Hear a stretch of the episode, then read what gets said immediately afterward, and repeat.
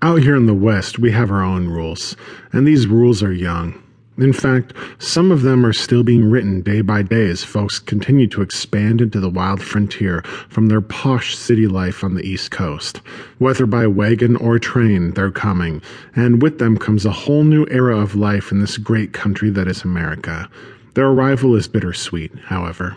When they finally get here, what will they know of the work that was spent turning this landscape from the wild, wild West into a civilized place to dwell?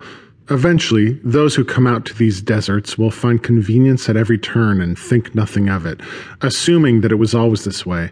They will have no idea the blood, sweat, and tears that fell into the very dirt that they walk upon, no concept of the toils and tribulations of generations past. The heroes of the desert will be forgotten, but they work just as hard as ever for the greater good.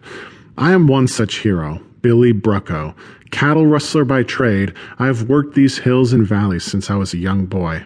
Between here and Mississippi, I know every square inch of the land, at least the inches that matter when herding cattle. Being out on the range all alone gives you plenty of time to think, dwelling on regrets of the past and cooking up dreams for the future. Because of this, I'm well aware of my place in history as the wilds are tamed and the railways continue to push outward towards the Pacific Ocean. Nobody will remember the name Billy Brucko. The history books will be full of sheriffs and outlaws, of which I am neither, just an average man trying to earn a living in this world. At least, that's what I thought, until I received the most important assignment of my life and everything changed. "What do you have for me, boss?" I ask, walking into the stables to greet my employer, Mister Velvet. It's an innocent enough question to ask, a conversation we've had countless times before. Velvet smiles wide, happy to see me. "Billy, you're already back from your cattle run." "Just got home yesterday," I tell him. The man, a large gent who has every right to be imposing but comes off as nothing but lovable, steps towards me past the rows and rows of horses and shakes my hand firmly. "Well, I'm glad you're back. I have something very important for you." "Another herd?" I question, lifting my wide-brimmed cowboy hat for a moment and wiping the sweat from my brow. "Already?" Velvet shakes his head and chuckles to himself a bit. "Nope, not another herd. It's actually a little unusual." "That's what I like to hear," I tell him.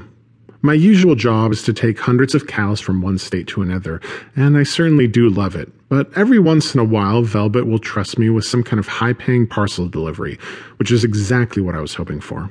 Velvet steps into his office, which is located directly off of the stable, and then returns momentarily with a small wooden box. He hands it to me, and I look down to see the presidential seal.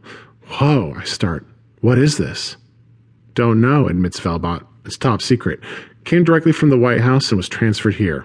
All I know is that I need someone who I can trust to carry this thing the rest of the way to California.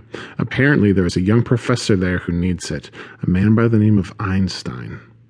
I run my hand across the top of the wooden box, my fingers tracing the soft, burnt-in curves of its eagle seal. "Well, I appreciate that," I tell Velvet. "You understand that I trust you to get it there," the man continues, "but I also trust you not to look inside." "I wouldn't dream of it," I tell him, "and I mean it. If there's one thing that I am, it's a man of my word." "The pay is two bricks of gold," Velvet tells me, "one up front and one when you get back." My jaw nearly hits the stable floor. With that kind of money, I could buy a whole town using the advance alone. I try to collect my senses, but Velvet sees how much the mention of riches has knocked me off of my game. "I can trust you, can't I?" Velvet says. I nod, straightening up. "Yes, sir, you can count on me."